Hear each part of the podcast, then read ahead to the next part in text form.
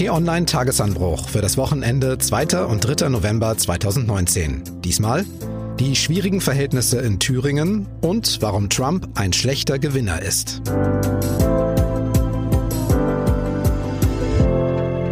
Willkommen im Wochenende, willkommen zu unserem Rückblick auf die wichtigsten Themen der Woche und einen kleinen Ausblick. Mein Name ist Marc Krüger und bei mir ist T-Online-Chefredakteur Florian Harms für Einordnung und Analyse. Hallo Florian. Hallo und herzlich willkommen.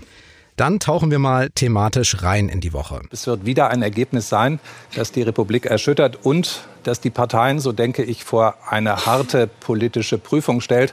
Da ist viel Fantasie gefragt im Umgang mit diesem Wahlergebnis. Eine Woche, in der wir den Abschluss des Wahljahres erlebt haben mit der Landtagswahl in Thüringen. Und die hat Historisches gebracht, das kann man so sagen. Die CDU sagt ab, schlechtestes Ergebnis in der Landesgeschichte. Die Linke mit vermutlich ihrem besten Ergebnis bei bundesdeutschen Wahlen überhaupt, stärkste Partei.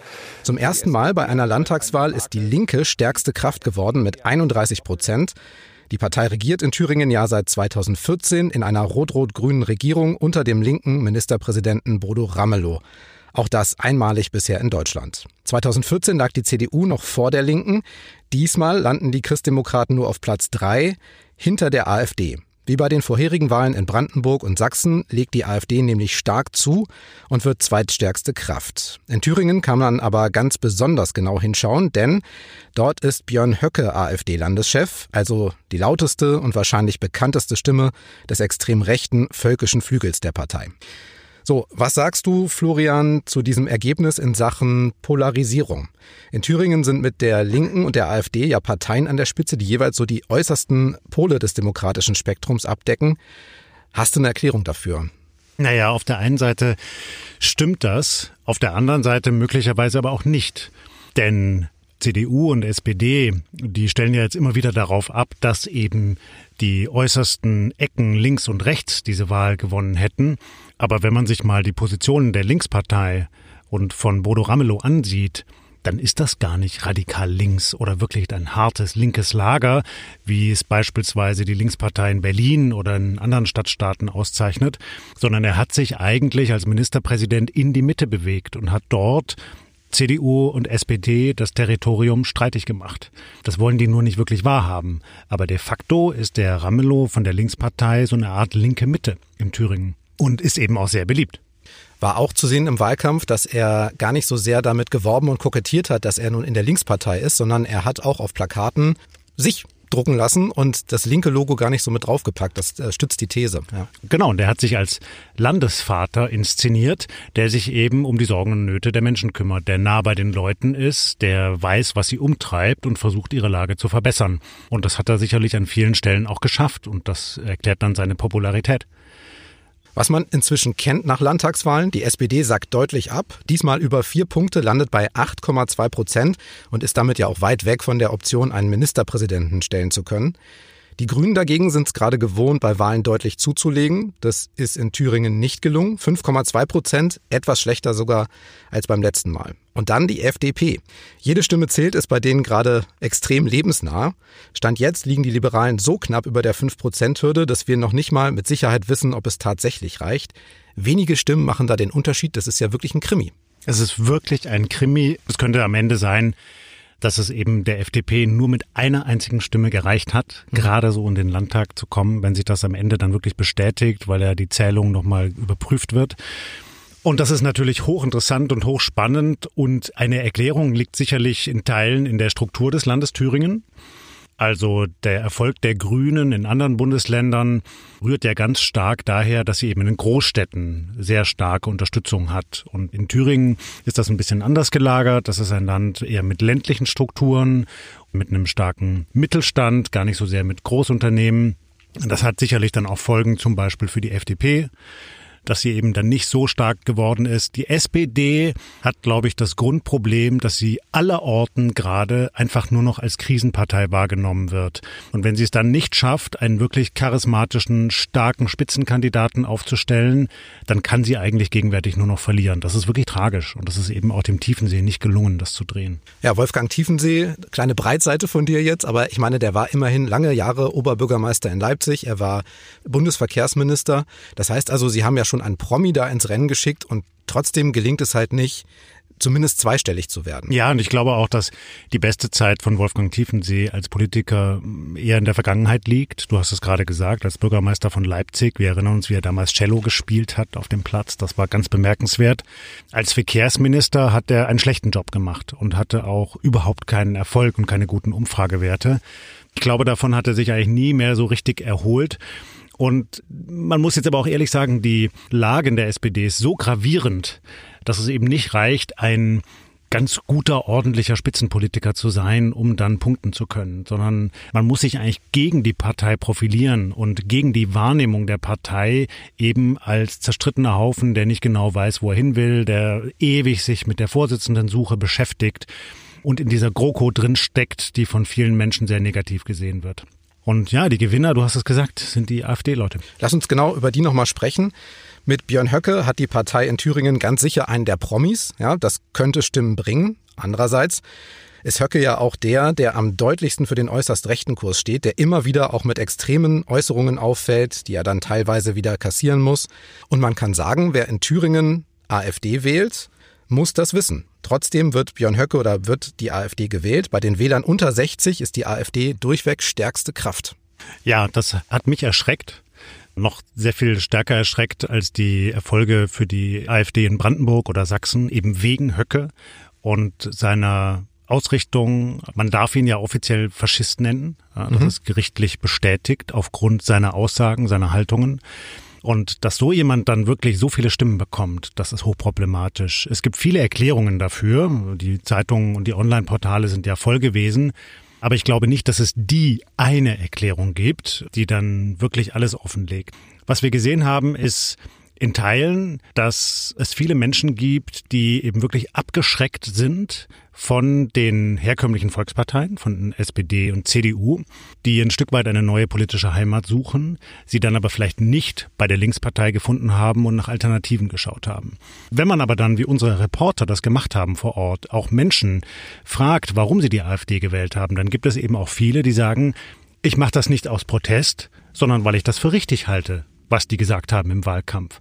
Und das ist das eigentlich Beunruhigende, denn das sind ja zum Teil wirklich radikale Positionen von Herrn Höcke, also beispielsweise zum Thema Migranten.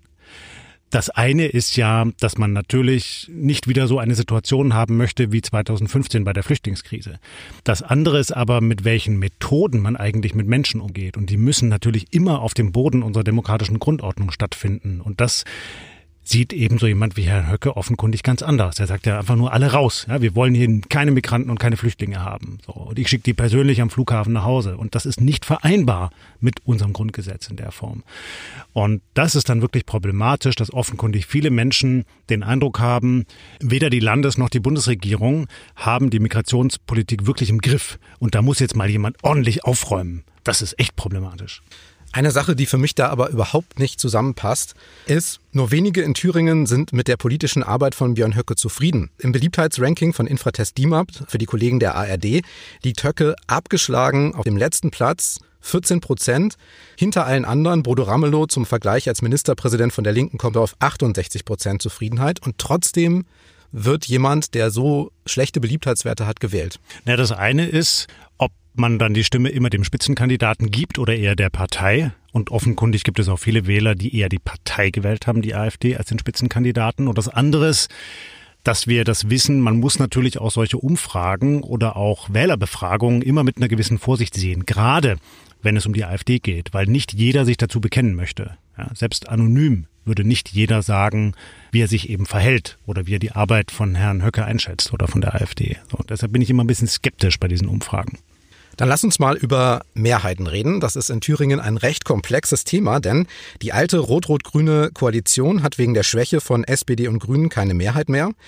Die FDP als vierte Partei will nicht mit der Linken zusammengehen und dann reicht's nicht. Bodo Ramelow als Ministerpräsident ist aber, ich glaube, das können wir sagen, nach diesem Ergebnis eigentlich unangefochten. Koalition mit der AfD hatten alle Parteien ausgeschlossen. Was machen wir? Ja, echt schwierig. Es gibt keine Möglichkeit an der Linkspartei vorbei. Mhm. Im Moment sieht es so aus, dass eigentlich nur eine Minderheitsregierung funktionieren kann. Also, dass eben Rot-Rot-Grün weitermacht und sich von den anderen tolerieren lässt. Es sei denn, die FDP fällt doch noch irgendwie um. Schwierige Situation.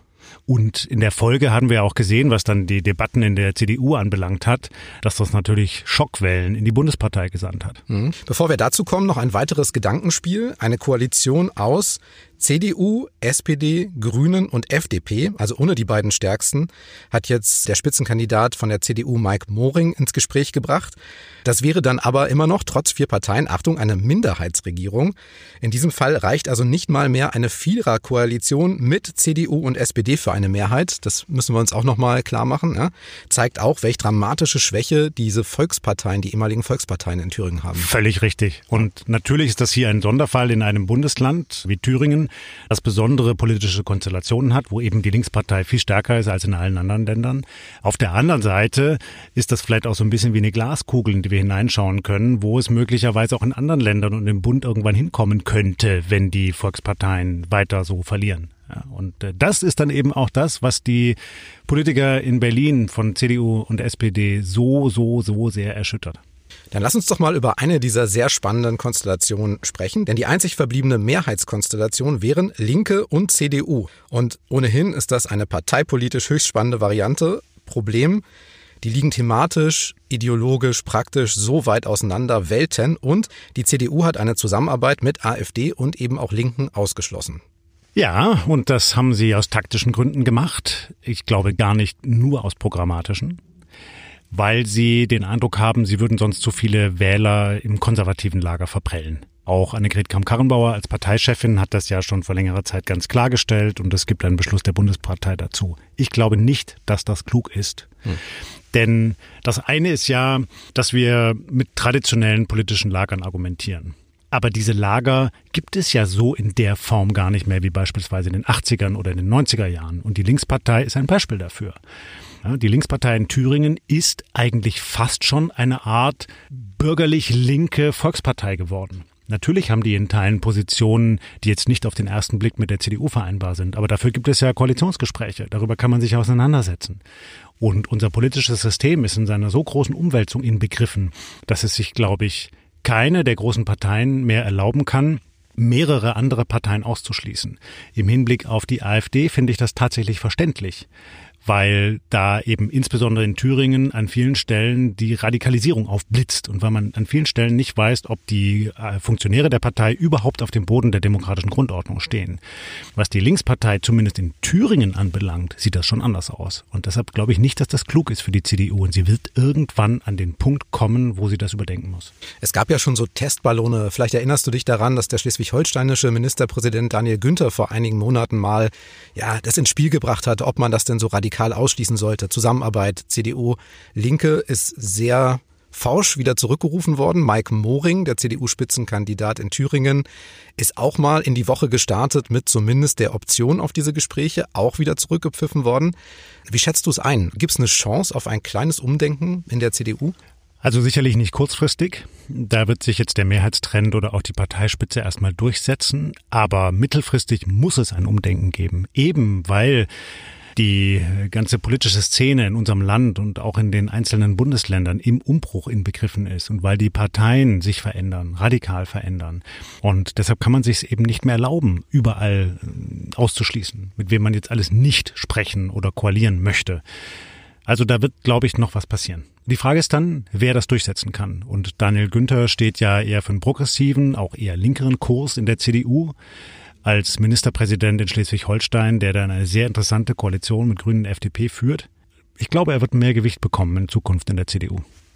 Gerät denn vielleicht jetzt auch durch Thüringen und den demokratischen Druck zur Einigung vielleicht da ein bisschen was in Bewegung? Oder sind wir jetzt in einem Bundesland aufgrund der besonderen Konstellation tatsächlich am Ende der demokratischen Konsensfindung? Nein, das glaube ich nicht.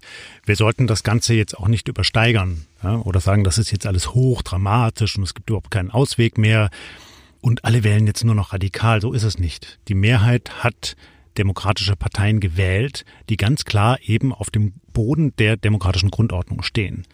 Und diese Parteien müssen sich jetzt neu organisieren und müssen eben anfangen, mal ihre politischen Lager zu verlassen, die es so in der Form eben nicht mehr geben kann, weil alles im Umbruch inbegriffen ist. Das ist der eigentlich spannende Prozess. Der 31. Oktober ist rum, die nächste Brexit-Deadline überschritten. Die Briten sind immer noch in der EU. Nächste Deadline ist am 31. Januar 2020. Vorher sollen die Briten aber wählen gehen. Das Parlament hat Neuwahlen am 12. Dezember zugestimmt. Ergänzungen, Florian? Nein. Gut, dann zum nächsten Thema.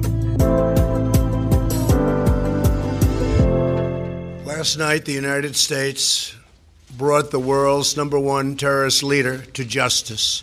Abu Bakr al Baghdadi is dead. Ja, das war eine große Überraschung und ein hörbarer Triumph für US-Präsident Donald Trump. US-Spezialeinheiten haben am vergangenen Wochenende im Norden Syriens den selbsternannten Kalifen des selbsternannten Islamischen Staates gefunden und aufgebracht. Der meistgesuchte Terrorist der Welt hat keinen Ausweg mehr gesehen und sich den Angaben nach in einem unterirdischen Tunnel selbst das Leben genommen. Ähnlich wie damals bei Al-Qaida-Chef Osama bin Laden, das war 2011, gilt der Tod al-Baghdadis allgemein als Erfolg im Kampf gegen den Terror und deshalb, Florian, auch als persönlicher Erfolg Donald Trumps? Naja, er inszeniert ihn zumindest so. Mhm. Also in erster Linie ist es natürlich ein Erfolg der amerikanischen Armee, der Spezialkräfte, die den selbsternannten Kalifen ja schon lange gejagt haben. Der Mann ist gar nicht so sehr als Stratege auf dem Schlachtfeld, sondern eher als Identifikationsfigur für viele IS-Anhänger wichtig gewesen. Und die Art und Weise, wie US-Präsident Trump jetzt damit umgeht, ähm, wirft eigentlich eher ein Schlaglicht auf seinen Charakter.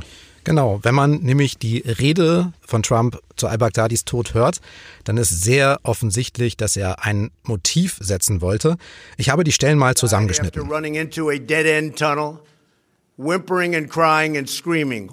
Der Terrorschiff sei winselnd und weinend und schreiend gestorben, sagt Trump hier. Seine letzten Momente habe dieser Verbrecher in großer Angst verbracht, in völliger Panik vor den Amerikanern. Verlierer nennt Trump Baghdadis Anhänger hier. Und Baghdadi sei in einer bösartigen und gewaltvollen Art gestorben, als Feigling, der wegrennt und schreit. Also es geht um einen Terrorchef, um einen Verbrecher, das wollen wir nicht vergessen, klar. Aber das ist trotzdem eine besondere Art, über so ein Ereignis zu sprechen. Ja, das ist eine inakzeptable Art. Das macht man nicht als demokratischer Politiker, weil man sich nicht auf die Ebene von solchen Verbrechern begibt. Nicht in den Taten und auch nicht in der Wortwahl. Man bleibt souverän. Man wahrt den Abstand. Der damalige US-Präsident Obama hat das ganz anders gemacht, als er damals verkündet hat, dass Osama bin Laden gefasst und getötet worden war. Sehr souverän, sehr zurückhaltend, sehr staatsmännisch. Und so eine Form der Bekanntgabe ist offenkundig Donald Trump völlig fremd. Er benutzt dieses Ereignis, um sich selbst zu inszenieren als großen Feldherrn, ja, also eine Art Befreiungsschlag in seinen ganzen Schwierigkeiten mit dem Impeachment-Verfahren jetzt. Auch da scheint eben wieder seine narzisstische Persönlichkeit durch. Er ist überhaupt nicht in der Lage zu abstrahieren oder sich vielleicht in die Rolle seiner Zuhörer zu versetzen die sich dann fragen müssen, wieso spricht ein US-Präsident so? Das macht man nicht. Man erhebt sich nicht über Opfer, also selbst wenn es eben Verbrecher sind. Man demütigt sie nicht im Tode. Das steht einem demokratischen Staatschef überhaupt nicht gut zu Gesicht. Ich glaube schon, dass er sich in in andere Leute hineinversetzt, nämlich in die seiner Anhänger. Ich habe mich aber gefragt, wie kommt das an, wenn ich zum Beispiel als IS-Anhänger sowas höre? Feigling, Verbrecher, Verlierer, die doch sehr blumige Beschreibung des Todes eines Menschen. Ja? Motiviert das vielleicht eher so die Terroristen, Anhänger oder ist es schlicht ein Triumph und seine Anhänger feiern ihn und das war's dann eben? Ja, möglich, weiß ich, ich kann mich schlecht in diese Köpfe hineindenken. Aber es erinnert mich wirklich ein bisschen an, ja, fast schon archaische geschichtliche Ereignisse. Also sowas hätte man vielleicht auf dem Schlachtfeld gemacht im Mittelalter oder im Altertum ja, wo Armeen gegeneinander gekämpft haben und dann vielleicht ein Kriegsheld der anderen Seite getötet worden ist und man sich damit brüstet, um die eigenen Anhänger hinter sich zu scharen. So, so ein bisschen klingt das wie das, was US-Präsident Trump jetzt macht. Und es gab noch weitere Kritik an Trump, auch aus dem US-Militär interessanterweise. Unser US-Korrespondent Fabian Reinbold hat mit Mark Hörtling gesprochen. Der war früher Kommandeur der US-Truppen in Europa, ist inzwischen in Rente. Und der sagt, Trump hat in seiner Siegesrede viel zu viele Details der Operation gegen al-Baghdadi verraten. Das helfe am Ende den Feinden und er zweifelt auch interessanterweise an einigen der Details, die Donald Trump genannt hat. Ja, möglicherweise hat er sich einfach was ausgedacht, um die Geschichte auszuschmücken. Wir wissen ja, er ist ein notorischer Lügner. Er hat erwiesenermaßen ganz oft Dinge erzählt, die überhaupt nicht stimmen. Und möglicherweise war es hier auch so. Ich fand das Interview hochinteressant. Wer das noch nicht gelesen hat, sollte das vielleicht nachholen auf unserer Seite, weil dieser ehemalige Offizier in einer sehr nüchternen Art erklärt, wo das Problem ist. Ja, zwischen so einem Präsidenten einerseits und dem sehr erfolgreichen amerikanischen Militär andererseits. Noch was fällt auf, Trump hat sich bei sehr vielen Verbündeten bedankt, die ihren Anteil an diesem militärischen Erfolg der USA hatten. I want to thank the nations of Russia, Turkey, Syria and Iraq. And I also want to thank the Syrian Kurds for certain support they were able to give us. Ja, die Kurden erwähnt er ganz am Schluss, dankt für gewisse Unterstützung. Dabei hat der britische Guardian diese Woche beschrieben, dass es auch die Kurden waren oder auch vor allem die Kurden, die beim Aufspüren maßgeblich geholfen haben. Stattdessen hat Trump dann einen Hund des US-Militärs sehr hervorgehoben. Da gab es sogar Bildmontagen und Ehrungen. Ja, das ist ein bisschen absurd, oder?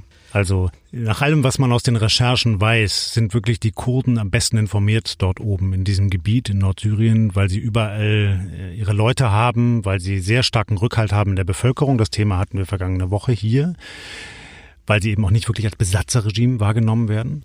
Und sie haben hier offenkundig geholfen, den Bagdadi aufzuspüren und haben entscheidende Hinweise gegeben. Sie werden dafür jetzt nicht mit der Dankbarkeit bedacht, die sie sich vielleicht erhofft haben vom US-Präsidenten.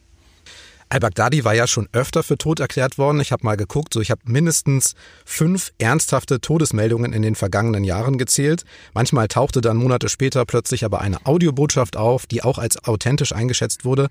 Jetzt ist der Tod aber bestätigt, auch vom sogenannten Islamischen Staat. Es gibt auch einen neuen Anführer, der ernannt wurde. Aber Al-Baghdadi war ja die Führungsfigur. Er war der selbsternannte Kalif. Auf der ganzen Welt haben sich ja Terroristen auch konkret auf ihn berufen. Kann man so jemanden einfach ersetzen? Sicherlich nicht so einfach. Das ist eine Parallele zu Osama bin Laden, wo das Al-Qaida auch nicht gelungen ist, ja, den einfach zu ersetzen. Und es hat die Terrororganisation auch geschwächt. Ähnlich wird das hier beim IS sein, aber wir sollten, glaube ich, seine Rolle auch nicht überschätzen. Der entscheidende Schlag gegen den IS hat auf dem Schlachtfeld stattgefunden. Das waren die Kämpfe in den vergangenen beiden Jahren, wo der IS besiegt worden ist, de facto in Nordsyrien und auch im Irak in Teilen auch in Nordafrika, aber er ist nicht komplett von der Bildfläche verschwunden. Blicken wir jetzt nochmal auf die Lage in Nordsyrien. Das haben wir auch in den vergangenen Wochen hier im Podcast immer mal wieder gemacht. Die USA ziehen sich also vor einem Monat gerade mal zurück. Die Türkei und Russland teilen sich das Gebiet auf. Kurden müssen zurückweichen. Jetzt töten die USA genau in diesem Gebiet den Terrorchef. Also hat das Ruhe reingebracht, diese Aufteilung und vor allen Dingen, dass man jetzt auch weiß, dass der IS zumindest geschwächt ist da. Oder rührt das nochmal mehr auf? Wie schätzt du die Lage ein in Nordsyrien? Ich glaube, es ist zu früh, ein abschließendes Urteil zu fällen. Wir werden sicherlich da, wo Russen und Türken jetzt patrouillieren, mehr Ruhe sehen. Auf der anderen Seite sehen wir, dass der IS auch wieder erstarkt. Er hat nach wie vor lebendige Strukturen, beispielsweise in Ostsyrien im Euphrattal und wir dürfen nicht vergessen, es gibt mehrere Lager in Nordsyrien, in denen IS-Kämpfer inhaftiert sind. Diese Lager sind bislang bewacht worden von kurdischen Kämpfern. Diese kurdischen Kämpfer sind ihrerseits jetzt aber unter Druck geraten durch die türkische Armee und mussten sich neu formieren, müssen sich um ganz andere Dinge kümmern. Und es gab jetzt schon die ersten Berichte, dass einige dieser IS-Kämpfer fliehen und sich neu formieren konnten. Und das ist eine große Bedrohung, nicht nur für die Menschen dort unten in Syrien, sondern möglicherweise auch für uns hier in Europa, weil von diesem IS die Terrorstrukturen ausgehen. Und das ist eine unmittelbare Folge der chaotischen Nahostpolitik von Donald Trump. Dann, Florian, der Blick auf die kommende Woche. Was steht in den nächsten Tagen an? Ja, Montag wird unsere Kollegin Madeleine Janssen eine interessante Reise machen. Sie begleitet den deutschen Außenminister Heiko Maas nach Budapest und wir wissen ja, äh, das Verhältnis Deutschlands zu Ungarn ist angespannt wegen der Politik des dortigen Ministerpräsidenten Viktor Orban. Madeleine wird ihn begleiten auf dem Flieger und sicherlich einige interessante Beobachtungen machen, auch mit dem Außenminister sprechen und ihre Erkenntnisse dann zusammenfassen auf T-Online. Und wir beginnen mit einer großen Berichterstattung zum 30-jährigen Jahrestag des Mauerfalls. Da haben wir hochinteressantes zu berichten, unter anderem hat unser Zeitgeschichte-Redakteur Marc von Lübcke den Stasi-Offizier gefunden, der damals geholfen hat, die Mauer zu öffnen. Und drumrum haben wir spannende Details nochmal, die vielleicht gar nicht jedem so gegenwärtig sind, wie es damals kommen konnte, dass dieses historische Ereignis stattgefunden hat.